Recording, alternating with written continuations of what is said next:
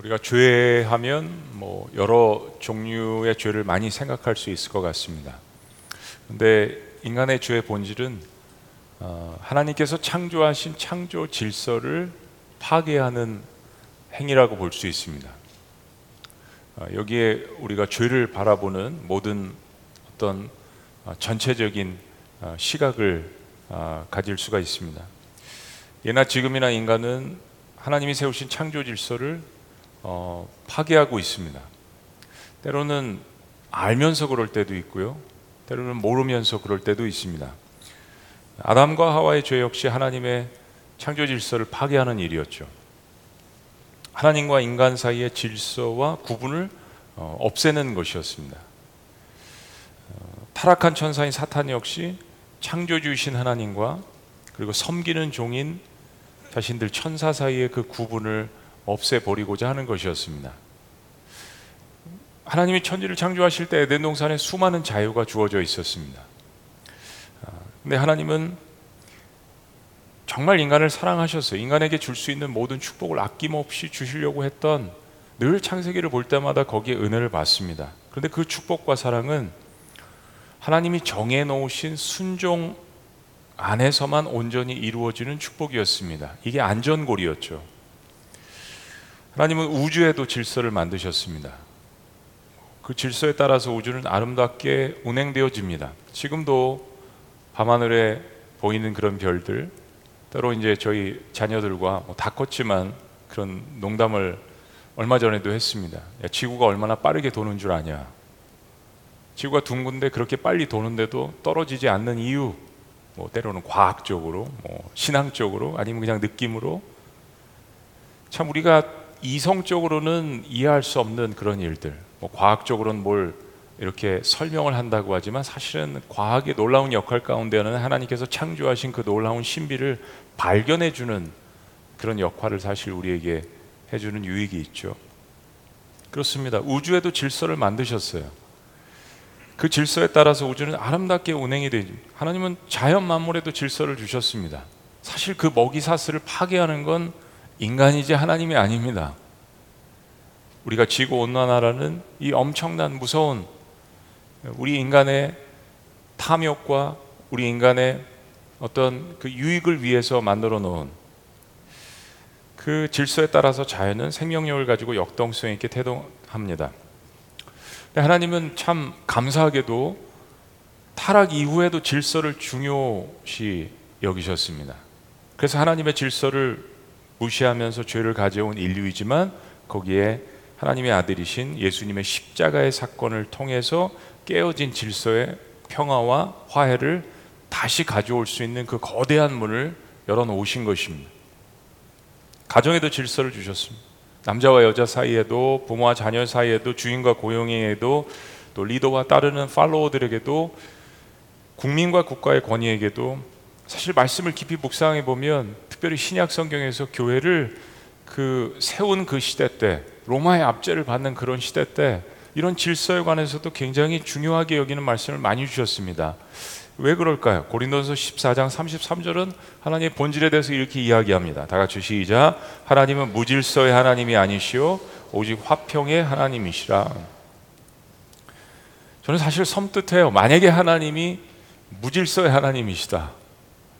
어, 질서를 존중하시지 않는 하나님이다. 그러면 인간 사회에 더 얼마나 많은 어, 악과 그리고 그것으로 말미암은 얼마나 많은 평화가 깨지는 그런 일들이 일어나겠습니까?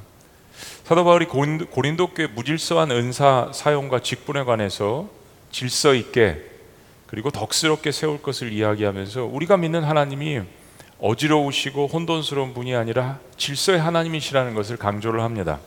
그 본질적인 이유는 말씀처럼 하나님께서 화평의 하나님이시기 때문이라고 이야기합니다. 그리고 그 화평을 하나님이 사랑하는 모든 피조물들에게 선물로 주시기 위함이라고 이야기합니다. 여러분, 왜 일상생활의 삶 가운데 마음의 평안이 깨져 있을까요? 그 사실은 뒤돌아보면 무엇인가 삶의 영적인 질서가 깨어져 있기 때문입니다. 삶의 무질서한 것 때문에 내 마음에 사실 평안이 없는 거죠. 흑암이 혼돈 가운데 있을 때 하나님께서 그 혼돈을 말씀 하나로 질서 있게 세상을 창조하셨습니다. 자, 그런데 우리가 깨달아야 하는 것이 이 질서를 지키는 데는 권위와 밀접한 관련이 있다라는 것을 고린도전서 말씀에서 계속 이야기합니다. 그러니까 서로가 있는 각자 그 위치에 있는 권위를 존중해 줄 때만 이 질서가 지켜지게 된다는 거죠. 그렇기 때문에 가정이나 사회나 교회 공동체에서 서로가 자유라는 이 특권으로 하나님의 창조 질서를 무시해서는 안 된다라고 이야기하는 겁니다. 아마 이 설교를 들으며, 들으시면서 지금 세상에 일어나고 있는 특별히 뭐 지난주에도 여러분들 그런 말씀을 들으셨지만 그런 이야기들을 한 번씩 마음 가운데 생각을 해보실 겁니다. 연결시켜서. 동시에 어, 권위를 가진 자들이 기억해야 될 것이 있습니다. 그런 위치에 있는 사람들, 그 권위를 남용해서 따르는 사람들을 착취하고 또 시스템을 남용해서는 안 되는 것에 대해서 또 하나님은 균형 있게 분명하게 이야기하세요. 그래서 또한 하나님은 공의의 하나님이십니다. 한번 따라해 보시죠. 공의의 하나님. 권위를 부여받은 자들이 그 권위를 남용할 때 또 하나님으로부터의 직접적인 징계가 있을 것입니다. 특별히 권위를 많이 받을수록 그 징계는 직접적으로 하나님으로부터 옵니다. 성경이 강조하는 대로 왕을 세우시는 분도 하나님이시지만 왕을 패하게 하시는 분도 하나님이십니다. 그래서 높고 낮음에 상관없이 우리의 중심을 보시는 하나님께서 바로 우리의 선악관에 상관하셔서 간섭하셔서 하나님의 공의로 우리를 판단하실 것입니다. 자, 오늘 말씀의 사건 속으로 들어가 봅니다. 그리고 이런 사건이 나의 삶과 어떤 관계가 있는지 오늘 한번 좀 깊이 들어가 보기를 원해요. 자, 먼저 문화를 좀 이해하시면 좋겠습니다. 자, 오늘 본문 말씀이 겉으로 보면 쉬운 것 같은데 읽으면 읽을수록 사실은 굉장히 모호하고 어려운 말씀이 있을 수 있습니다. 이 머리 스타일에 관한 이야기가 많이 나옵니다. 당시의 문화는 이 머리의 길이 또 이거 손질하는 거 굉장히 중요시 여기는 사회였습니다. 유대인들은 전통적으로 남자나 여자나 머리를 길게 길렀습니다. 구약 성경을 보시면은 사무엘하 16, 14장 같은 데 보시면 압살롬의 그 머리에 대해서 굉장히 경탄하는 그런 묘사가 나옵니다. 예. 남자도 머릿결을 굉장히 중요시 여겼던 사회가 있었어요. 돈 있는 사람들은 남자나 여자나 머리에 상당한 그러한 사치를 들였습니다. 그런데 시대가 바뀌면서 뭐 유대인들은 계속 그랬는지 모르겠지만 고대 그리스 로마 사회에서 남자는 머리를 짧게 깎았습니다. 영화들을 보시면 알 거예요. 바울도 그의 권면으로 남자들에게 머리를 짧게 자르라고 이야기합니다. 문제는 당시에 여자들이었습니다. 전해오는 문헌들에 의하면 여자가 머리를 짧게 하거나 머리를 밀었을 경우에는 뭐 예를 들면 간음죄를 범했다든지 매춘부였다든지 그렇게 전해져 옵니다. 충분히 성경에서 유추해 볼 수 있어요. 신명기 21장 말씀을 보면 여자가 머리를 미는 것은 굉장히 치욕스러운 것으로 그렇게 이야기를 합니다. 당시 고린도 교회 하나님께 소위 은혜를 받았다고 하는 여자들이 있었는데 이들이 교회 질서를 무시하고 그 은사와 받은 은혜를 강조하면서 여자로서 지켜야 하는 그 본분을 무시하는 그런 사건들이 이제 배경적으로 있었던 거예요. 그 중에 하나가 교회에서 긴 머리를 단정하게 하는 방편으로 이제 모자를 쓰게 했습니다. 근데 은혜 받았다고 머리를 막 풀어헤치면서 나 자유가 있는데 왜 그러느냐? 마음대로 행동을 한 것입니다. 자, 이게 이제 배경입니다. 4절 말씀. 무릇 남자로서 머리에 무엇을 쓰고 기도나 예언을 하는 자는 그 머리를 욕되게 하는 것이요. 사실 현대를 살아가는 여러분들로서 이 말씀이 잘 이해가 안 가시죠?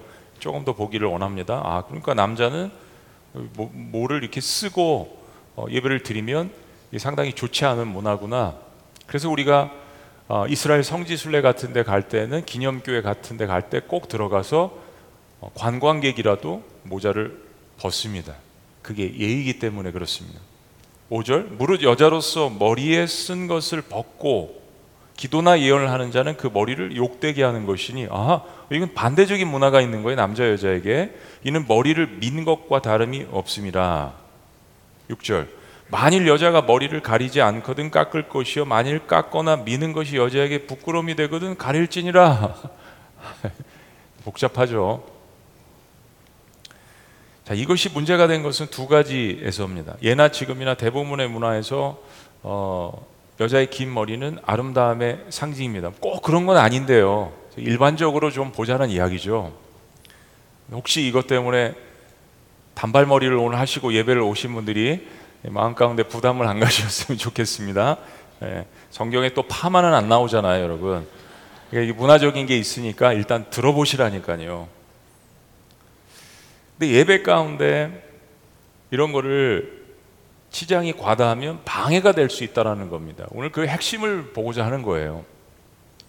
사실 오늘부터 이어지는 말씀들을 보시면은 이게 다 예배에 관한 겁니다. 예배에 관해서 말씀을 하시는 거예요. 예배 방해가 되는 것들을 질서 있게 차단을 하라고 하는 것입니다. 고린도서 전반에 이제까지 보시기 전에 관한 말씀은 그리스도인의 자유가 무엇인지에 관해서 이야기를 많이 했어요. 왜냐하면 이거를 방종으로 생각해서 고린도 교회 굉장히 질서 없는 일들이 많이 일어났거든요. 거기에 이 하나 머리에 연결된 이야기들이 나옵니다. 최대한 단정하고 깨끗하게 예배에 참여하는 그런 자세, 예배 중심이 내가 아니라 하나님이 되실 수 있도록 예배 가는 발걸음, 예배 가는 마음의 자세, 나의 옷차림이 다른 사람들에게 예배하는데 걸림돌이 된다면 안 된다라는 것. 우리 단 위에 서는 사람들은 굉장히 조심해야 합니다.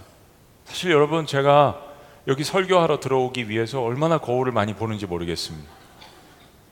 요즘 시대가 발달을 해서 이 LED 스크린이 참 문제예요.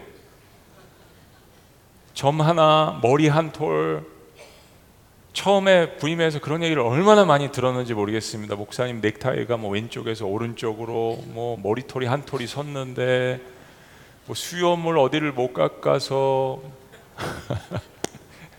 다 보이는 거예요. 저는 이제 그런 마음을 갖는 거죠. 기본 파는 괜찮은데 혹시나 제가 뭐를 잘못해서 좀 단정히 하지 못해서 그걸로 말미암아 설교를 들으시는 성도님들께서 저로 말미암아 그게 방해 요소가 된다면 완벽하게 할 수는 없지만 뭐 이렇게 생긴 거 어떻게 하겠어요? 그러나 최대한 예배 방해가 되는 요소들은 제거를 해야겠다는 마음이 설교자에게 있는 것입니다. 우리 단위에서는 목사님들도 마찬가지예요. 이 자리 앞에서 특별히 찬양을 하시는 분들은 더더욱 그렇습니다. 그 표정 표정 하나하나가 모든 사람들에게 메시지가 되는 거예요. 찬양대 경찬팀 이 앞에서 회중들은 열심히 박수치고 아멘하며 손을 벌리면서 막 기도도 하고 찬양을 하는데 앞에 섰는 사람이 굉장히 무서운 얼굴로 서 있다면 그 자체 하나가 굉장히 예배 방해 요소가 되는 것입니다. 생각하는 거죠. 저 사람 저기 왜 섰을까 오늘? 레위인인데 저 사람 저기 왜 섰을까? 물론 가정에 어려운 일도 있었을 거고 오시는 교회 오시는 과정 가운데 여러 가지 일도 있었을 거예요. 그런데 우리는 하나님이 아니기 때문에 중심을 볼 수 없어요. 우리는 그런 분위기와 그 첫인상을 보는 존재란 이야기. 그 가운데에서 신앙이 연약한 사람들이 실족할 수 있다는 이야기입니다. 여러분 다 아시는 이야기예요. 이건 직장에서도 마찬가지입니다. 도와줘 세상은 앞에 서 있는 사람들의 예배 복장, 마음의 자세가 중요합니다. 여러분 우리는 사람 앞에 서기 전에 하나님 앞에 서는 것입니다. 여러분 구약을 생각해 보세요. 얼마나 까다로운 절차를 거쳐서 그것도 성소도 못 들어가요. 제사장 이외에는. 근데 그거 예수님께서 십자가에서 두 팔 벌리시면서 다 끼워 안으시면서 모든 복잡한 예배와 절차를 다 이루신 거예요. 그 안에서 자유함 가운데서 우리가 예배를 드린다고 해서 방종하며 마음대로 방자하게 하나님 앞에 나아갈 수는 없다라는 거예요. 중심을 이야기하는 겁니다. 하나님은 외모로 사람을 판단하시 않습니다. 믿으십니까? 설명이 필요 없죠. 그런데요, 그 말씀이 우리를 나타나기 위한 방종에 사용되어서는 안 됩니다. 하나님은 우리의 중심을 통하여서 외모를 보십니다. 이런 말 못 들어보셨죠? 당시에 결혼한 여성들은 머리에 무엇을 써야 했습니다. 이 하나의 징표로서 난 결혼한 사람이다. 뭐 얼굴을 이렇게 면사포로 가리거나 천조각으로 머리에 쓰기도 했습니다. 제가 얼마 전에 결혼식을 봤는데 옛날에 하는 것처럼 옛날엔 그랬잖아요. 왜 결혼식 할 때 어떻게 해요? 들어오실 때 신부는 면사포를 이렇게 쓰고 그리고 정말 신랑과 함께 이렇게 하나가 됐다는 걸 선언할 때는 신랑이 면사포를 이렇게 걷어주는 저는 좋은 전통이라고 생각합니다. 뭔가 신비함도 있고 또 의미도 있는 거죠. 당시 고린도 지역의 매춘부들은 머리를 풀어 헤친 거예요. 유혹하기 위해서. 이방 신, 신전의 여 사제들 귀신과의 접목 상태에서 그거는 동서를 막론하고 똑같은 것 같아요. 한국에서도 그죠? 뭐예요? 막 살풀이 할 때 머리 파마하고 하나요? 아니잖아요. 머리 다 풀어 헤치고 머리를 막 휘날리면서 여러분 동서가 똑같아요. 여러분 잘 보세요. 이 의미가 있는 이야기를 지금 사실 하는 겁니다. 근데 고린도 교회 일부 여성들이 소위 은사를 받았다고 하면서 예배 가운데 이런 모습을 드러낸 겁니다. 그래서 이런 이야기가 나오게 된 거예요. 또 자신이 받았다고 생각하는 은사로 교회 질서를 어렵게 한 거, 이제 지금까지 봐왔던 이 말씀 속에서 자, 이런 상황에 대해서 과연 성경은 무엇이라고 이야기하고 오늘날 우리에게 이게 어떤 의미가 있는가? 자, 첫째, 예배의 중심은 하나님이시고 그분은 질서 있는 예배를 통해서 영광 받으신다는 겁니다. 자, 3절 말씀. 3절. 아, 시작. 그러나 나는 너희가 알기를 원하노니 각 남자의 머리는 그리스도요 여자의 머리는 남자요 그리스도의 머리는 하나님이시라. 여자분들 싫으시죠? 아, 솔직해서 좋으세요. 제가 여자라도 주례할 때 늘 그래요. 여자라도 이 말이 싫을 수 있어요. 성경 어디를 보아도 혼돈이 존재하는, 존재하는 곳에 하나님은 질서를 말씀하십니다. 고린도 교회 혼돈의 문제도 하나님은 어김없이 그분의 질서를 말씀하십니다. 여자의 영광이 남자다. 7절 남자는 하나님의 형상과 영광이니 그 머리를 마땅히 가리지 않거니와 여자는 남자의 영광이다. 아, 또 네. 성경에서 고린도서 11장은 성경 통독할 때도 안 읽었으면 좋겠다.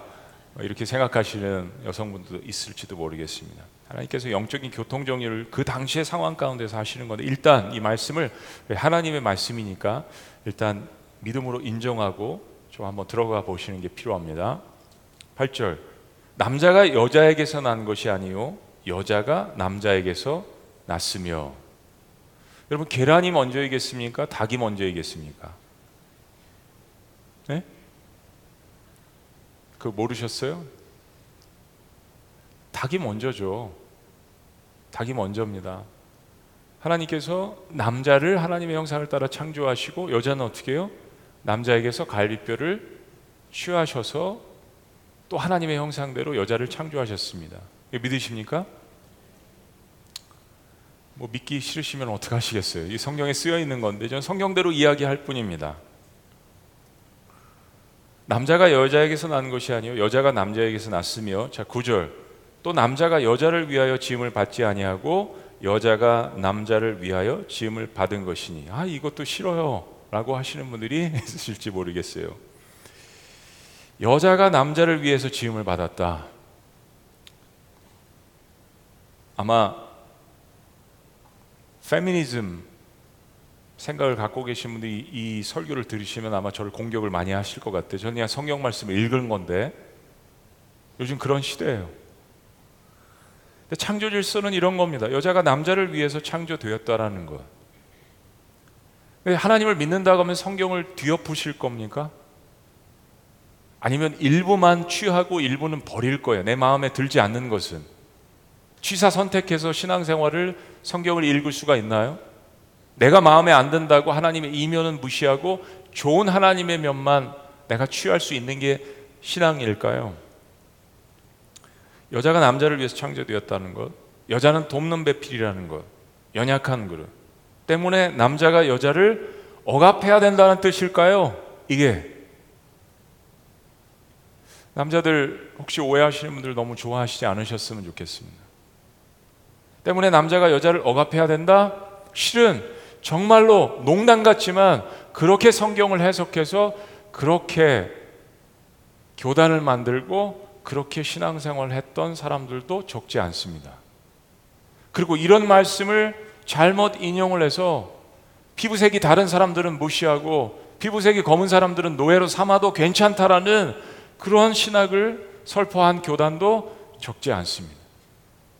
여러분 인간이 얼마나 악하면 하나님의 말씀을 내 자의적으로 해석을 해서 그러한 탐욕과 피해 얼룩진 그런 역사를 이뤘겠습니까? 참 인간은 못된 존재예요.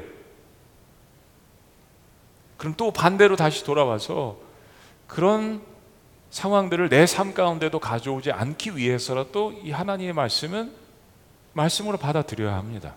여자든 남자든 남자가 여자를 억압해야 된다는 뜻이 아니죠. 아닙니다. 오히려 그 반대입니다. 여자가 남자를 돕지만 연약한 그릇이기 때문에 남자가 보호해 줘야 된다는 것입니다. 이건 에베소서 말씀에도 분명하게 나타나 있습니다. 이 말씀이 여자가 남자보다 열등하거나 군대와 같은 상하 복종의 관계를 말씀하시는 것이 절대 아닙니다. 남자와 여자의 관계는 오직 사랑과 서로를 향한 희생의 관계에서만 이 질서가 유지될 수 있습니다. 인간이 에단 동산에서 아담과 하와가 죄를 지은 이후부터 이 창조 질서가 파괴되어서 그때부터 계속 남자와 여자가 이 머리 싸움을 가지고 계속해서 다투지 않습니까? 자, 그럼 이것이 무슨 말씀일까요? 예배에 관한 말씀을 이야기하시는데 실은 예배는 우리의 삶과 밀접한 관련이 있는 것입니다. 이렇게 모여서 함께 드리는 이 한 번의 공 예배만 예배라고 하는 것이 아닙니다. 예배에서의 질서는 가정에서, 직장에서, 학교에서 연장선선으로 나타나게 되어 있습니다. 분명히 나타나게 되어 있습니다. 나와 하나님과의 관계는 내가 관계하는 주변의 수많은 사람들과의 관계 속에서 나타나지게 되어 있어요. 세상에 무너진 질서를 가지고 예배 안으로 들어와서 어떻게 질서의 하나님 앞에 온전한 제사를 계속해서 드릴 수가 있겠습니까? 오늘날 남녀의 위치와 차이점은 평등은 이걸 성경적으로 이해하지 못하고 세상의 가치관으로 잣대로 하나님의 창조 질서를 파괴하다가 교회에 들어와서 예배할 때 정말 하나님께서 슬퍼하시는 겁니다. 우리 지난주에 들었던 말씀들이 그런 현상들이 그렇게 세상 가운데 나타나고 있는 것입니다. 거룩하신 하나님은 그런 예배를 실상은 받으실 수가 없죠. 이사에서 말씀에도 나타나 있고 말라기서 말씀에도 나타나 있는 그런 것들입니다. 주신 자유를 통해서 방종을 일삼는 삶을 살다가 예배를 드린다면 그것은 내가 중심, 내가 생, 내가 중심으로 생각한 예배, 내가 만들어 놓은 신에게 예배를 하는 것이지 하나님께서 받으시는 예배가 아니라는 것입니다. 자, 이런 예배들이 이런 문제들이 고린도 교회 예배와 신앙생활 가운데 일어나고 있었던 것입니다. 그러나 예배 중심은 하나님이시고 그분은 질서 있는 예배를 통하여서 영광 받으시는 하나님이십니다. 자, 두 번째. 남자와 여자는 평등하고 상호 보완적인데 우리 모두는 하나님께로부터 왔음을 기억하라는 것입니다. 여자가 남자에게서 난 것처럼 남자도 여자에게서 납니다. 사실 남자는 흙으로 만들어졌지만 여자는 뼈로 만들어졌습니다. 강하죠. 여자는 약할 수 있는데 모성애는 강합니다. 아기를 낳지 않으신 분들도 모성애를 갖고 있습니다. 하나님께서 주신 거예요. 연약한 사람들 볼 때, 불쌍한 사람을 볼 때 케어하고 싶은 마음이 남자보다는 여자에게 더 많습니다. 여자가 그 모성애를 가질 때는 어머니는 강한 거예요. 11절 말씀. 그러나 주 안에는 남자 없이 여자만 있지 않고 여자 없이 남자만 있지 아니하리라. 하와는 아담을 통해서 이 땅에 탄생했지만 그 후에 후손들은 계속해서 여자를 통해서 이 땅에 나오게 되어 있습니다. 12절 이는 여자가 남자에게서 난 것 같이 남자도 여자로 말미암아 났음이라 이거는 다 아멘 하실 거죠. 그리고 이 모든 것은 하나님에게서 났느니라. 하나님은 질서의 하나님이시고 균형의 하나님이시고 공의의 하나님이십니다. 어느 한쪽만 치려고 얘기하시는 게 아니에요. 남자와 여자가 하는 일의 다름과 역할에 대해서 말씀하신 것이지 우열에 관해서 말씀하신 것이 아닙니다. 남자가 신체적인 능력은 뭐 더 뛰어날 수도 있지만 그러나 여자가 훨씬 더 감성이란 부분이라든지 여러 가지 면에서 남자보다 더 좋은 장점들도 있잖아요. 이것은 어느 우열에 관한 말씀이 아니라는 것입니다. 남자 역시 여자에게서 난다는 역설적인 이야기를 하나님께서 하십니다. 남자나 여자 역시 다 하나님에게서 나온 피조물이라 서로가 동등하다는 것을 말씀하십니다. 갈라디아서 3장 말씀은 당시의 혁명과도 같은 말씀을 이야기하십니다. 너희는 유대인이나 헬라인이나 그리고 특별히 납득할 수 없는 종이나 자유인이나 남자나 여자나 다 그리스도 예수 안에서 하나이니라 동등하다라는 말씀이죠. 엄연히 남자와 여자는 다르게 창조되었습니다. 근데 이 다른 것이 동등하지 않다는 말씀이 아니죠. 이것은 서로를 향한 하나님의 창조 목적이 있다는 것입니다. 그래서 서로가 평등하면서도 서로를 향한 의존적이고 보완적인 역할을 감당해 주는 것이 중요하다는 것입니다. 거기에 서로 다른 성에 대한 존중과 연합의 아름다움이 있는 것입니다. 그런데 현대의 서생 문화는 이 창조 질서를 파괴하려고 합니다. 아니 이미 오래전부터 이 창조 질서를 파괴하려고 합니다. 로마서 1장에 나타난 그 하나님의 탄식, 세상의 탄식이 바로 그런 것들입니다. 남자가 남자를 향하여서 부끄러운 일을 하는 것, 여자가 여자를 향하여서 부끄러운 일을 하는 것, 이거 오늘날의 이야기뿐만이 아닙니다. 2000년 전 로마 사회, 그리스 사회에서 오히려 지금 사회보다 훨씬 더 많이 만연했던 그 당시의 사회 상황에 대해서 하나님께서 사도 바울을 통해서 이야기하시는 것이 아니겠습니까? 남자든 여자든 유대인이든 헬라인이든 이방인이든 우리 모두가 하나님께로부터 나온 것임을 믿는다면 그분의 질서에 따라서 사는 것이 창조의 기쁨을 경험하는 유일하고 최고의 길인 것을 믿으시기를 주의 이름으로 축원합니다. 마지막 세 번째, 하나님은 창조 질서가 회복되는 곳에 부흥을 주십니다. 창조 질서가 회복되는 곳에 다시 사는 것, 역사, 능력, 부흥을 허락하십니다. 자, 13절부터 너희는 스스로 판단하라 여자가 머리를 가리지 않고 하나님께 기도하는 것이 마땅하냐. 뭐 머리를 가리라는 이야기죠. 머리 다 안 가리셨잖아요. 어떻게 하실 거예요, 지금? 이게 무슨 얘기죠? 14절. 만일 남자에게 긴 머리가 있으면 자기에게 부끄러움이 되는 것을 본성이 너에게 가르치지 아니하느냐. 모르겠어요. 우리 교 전사님들 가운데서 머리를 길게 기르신 분이 있는지. 우리 청년들 가운데 머리를 여기까지 길게 기르고 또 부족해서 따고 예배를 드리러 나오는 청년이 있는지 모르겠어요.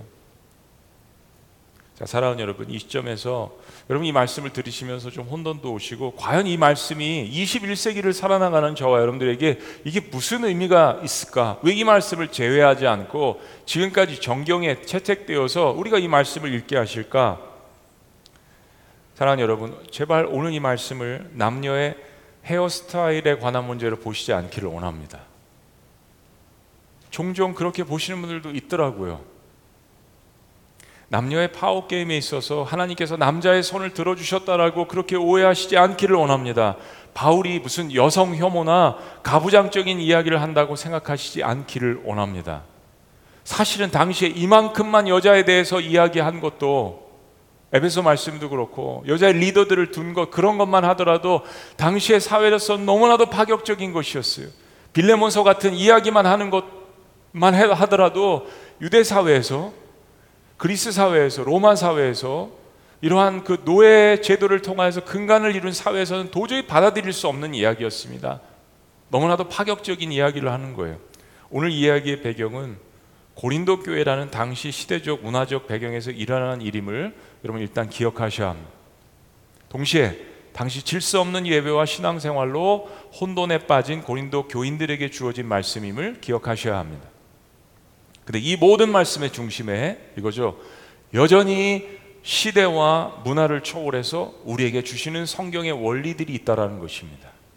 그걸 기억하자는 거죠. 그런 의미에서 오늘 말씀이 우리에게 주는 교훈은 명백합니다. 머리에 무엇을 쓰고 안 쓰고 예배를 드리고 있는가의 초점이 아니라는 것입니다.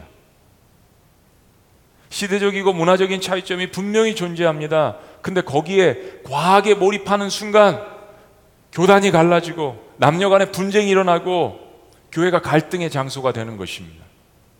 근데 사실 일반인들은 대부분 다 알고 있어요. 밖에서 모자를 쓰고 있다가도 내가 교회 들어오면 모자를 좀 벗어야겠다. 이게 예의다라는 것을 사실은 객관적으로 세상도 다 알고 있습니다. 내가 이런 모습으로 교회를 가면 좀 그렇겠지? 이건 예의가 아니겠지? 라는 정도의 생각들은 사실 세상에서도 다 해요. 내가 교회를 가면 처음 나오시는 분들이 사실은 그런 것에 대해서 더 민감하신 분들이 많더라고요. 한 번도 헌금을 안 해보신 분이 나 교회 가면 헌금해야 될 것 같은데 나 교회 가면 뭔가 반듯한 모습으로 앉아서 예배를 졸지 않고 드려야 할 텐데 라는 것을 오히려 습관적으로 예배를 오랫동안 드려왔던 그러한 사람들보다도 처음에 예배를 나오시는 분들이 굉장히 민감한 마음으로 그래도 내가 신이라는 존재에게 나가는데 이런 마음으로 나오시는 분들이 많더라고요. 그래서 사람들은 일반적으로 마음 가운데 알고 있습니다. 여러분 다시 기억하셔야 합니다. 예배 중심은 내가 아니라 예배를 받으시는 하나님이십니다. 예배는 드리는 거죠. 보는 게 아닙니다. 한 번의 예배를 드려도 과연 이 한 번의 예배를 하나님께서 지금 내 예배를 받으셨는가라는 것만 점검을 하더라도 우리 예배에 성공합니다. 내가 사랑하는 하나님을 예배하기 위해서 나는 하나님 앞에 최선을 다해서 그 중심을 드리고 있는가? 내가 속은 그렇지 않은데 내 겉모습의 연약한 모습들로 인해서 다른 더 연약한 성도들이 예배를 드리는데 방해가 혹시나 되지는 않는가? 아니 마음의 중심이 중요하다는 거죠.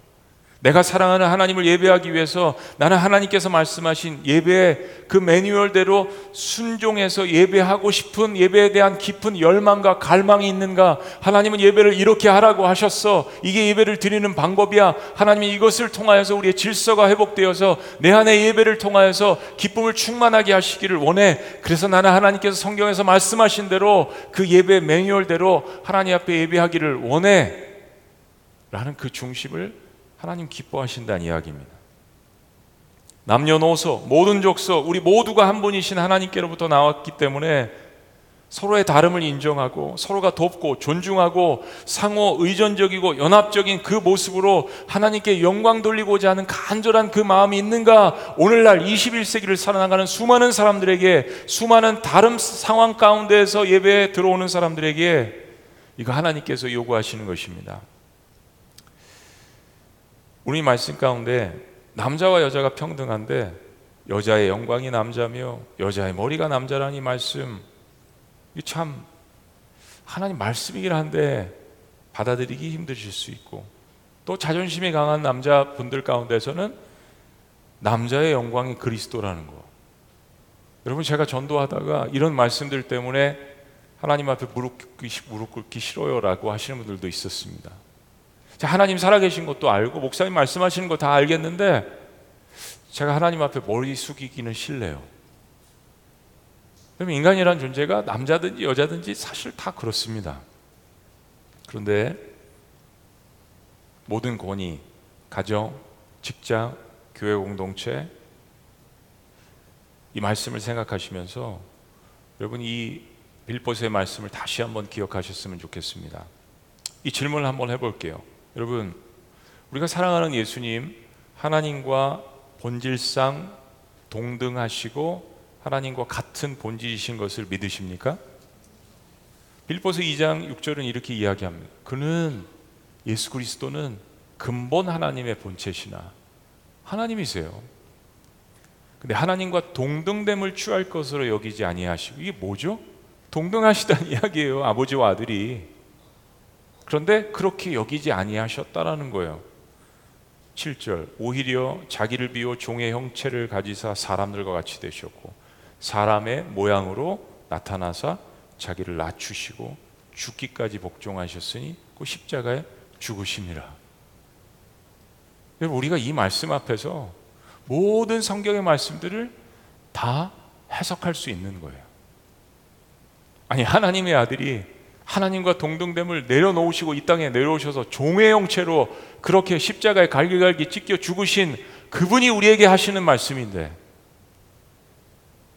예수님도 하나님 앞에 그렇게 낮추셨습니다. 아니 모든 인간들 세상 앞에 그렇게 낮추심을 보여주셨어요.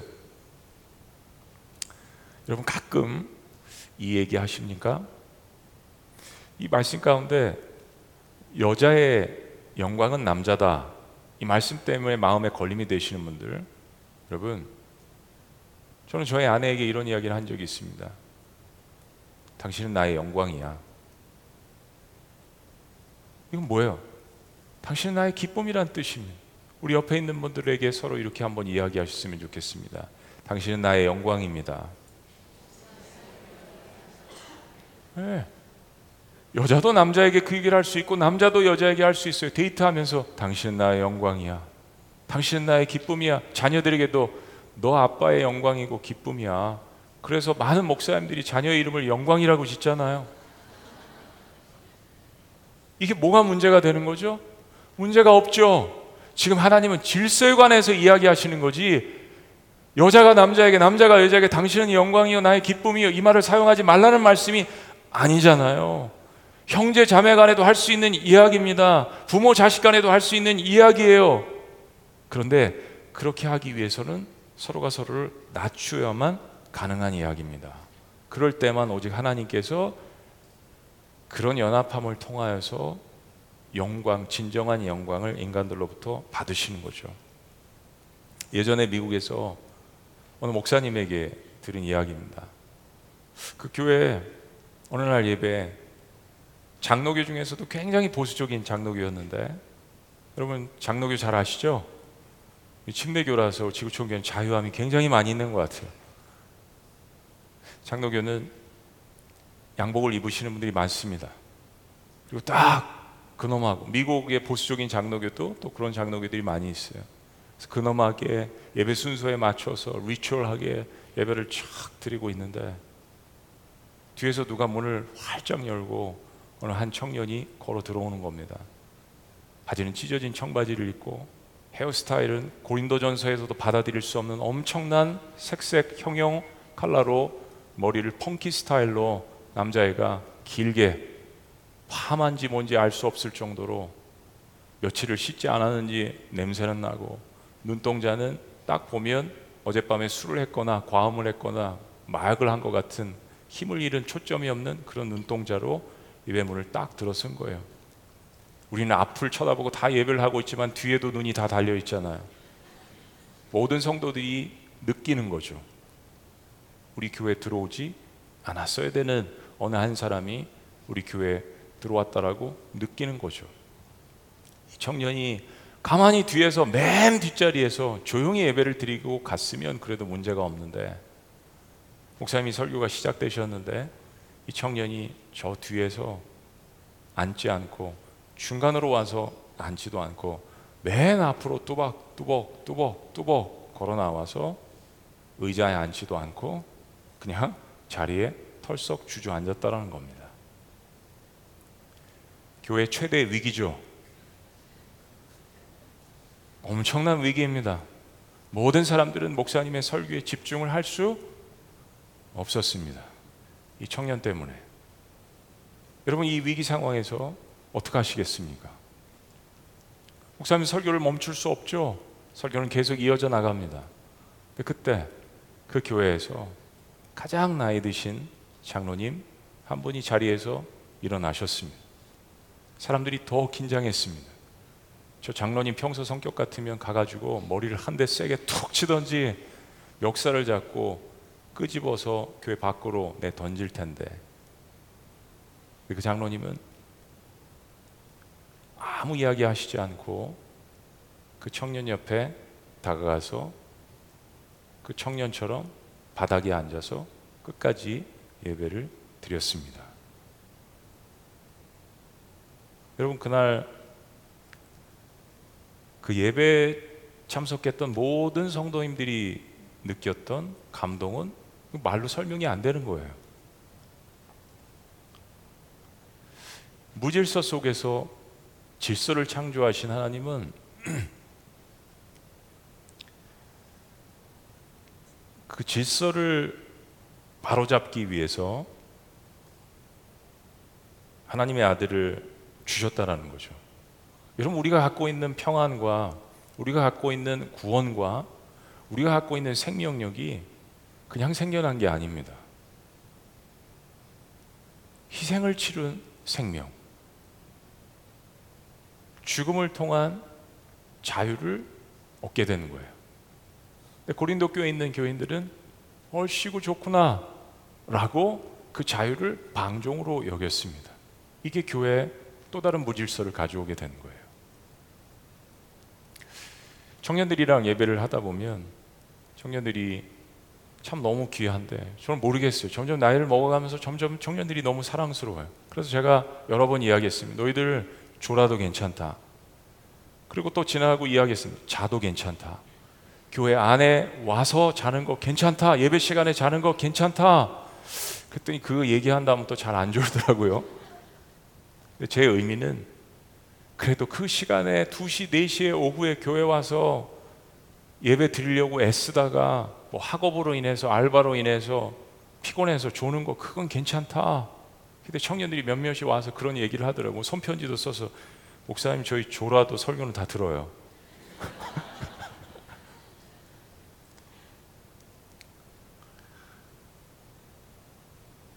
사랑하는 여러분, 무슨 의미인지 아시겠죠? 우리는 예배를 드리는 중심 그 질서가 필요합니다. 이거는 하나님을 사랑하는 사람들이 만들어 나가야 되는 질서예요. 그러나 교회 안에는 그 질서가 뭔지, 그 예배가 뭔지, 그리스도인으로서의 생활 양식이 뭔지 모르는 사람들이 예배에 들어오는 거예요. 그 사람들을 우리가 갖고 있는 잣대로 정죄하는 것 또한 하나님은 싫어하세요.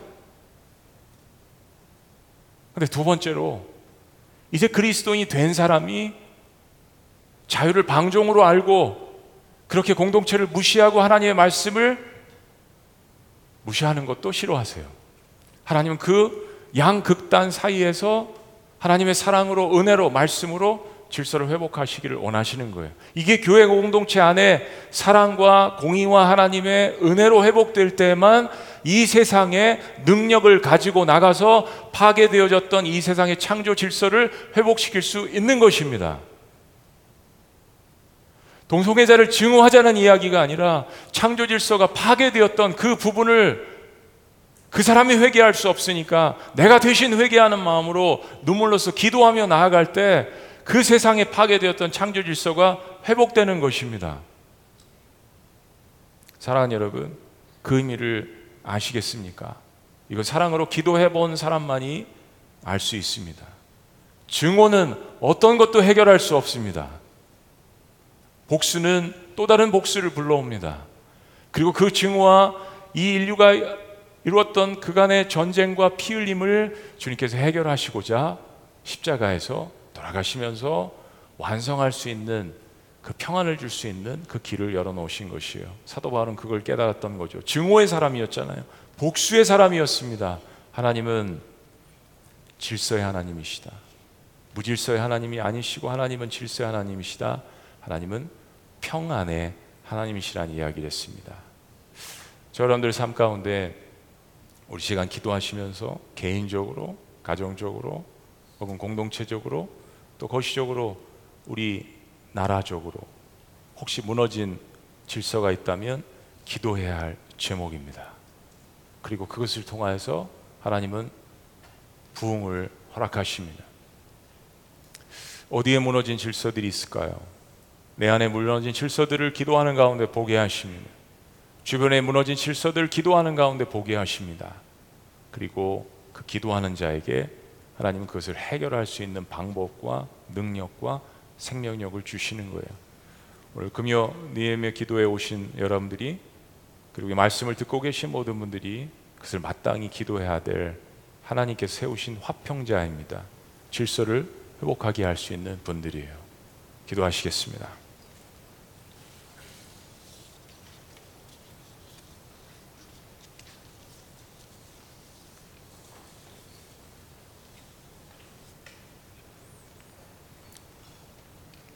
좋습니다, 여러분. 내 삶 가운데 혹시 어, 평안과 기쁨이 없다면 혹시 내가 하나님께서 만드신 질서들을 무시하고 살고 있지 않나 뒤돌아봐야 합니다. 질서가 무너지면 평안도 없게 되는 것입니다. 그렇죠? 또 내가 질서는 무시하지 않더라도 내 위에 있는 질서 때문에 고생하고 학대받은 것 때문에 상처가 있다면 하나님은 질서의 하나님이시면서 동시에 공의의 하나님이시기 때문에 분명히 하나님의 판단과 심판이 있을 것임을 여러분 기억하세요. 판단과 여러분이 하고 싶은 복수는 하나님이 하십니다. 전쟁은 하나님께 속한 것입니다. 그것도 여러분에게 평안을 주실 것입니다.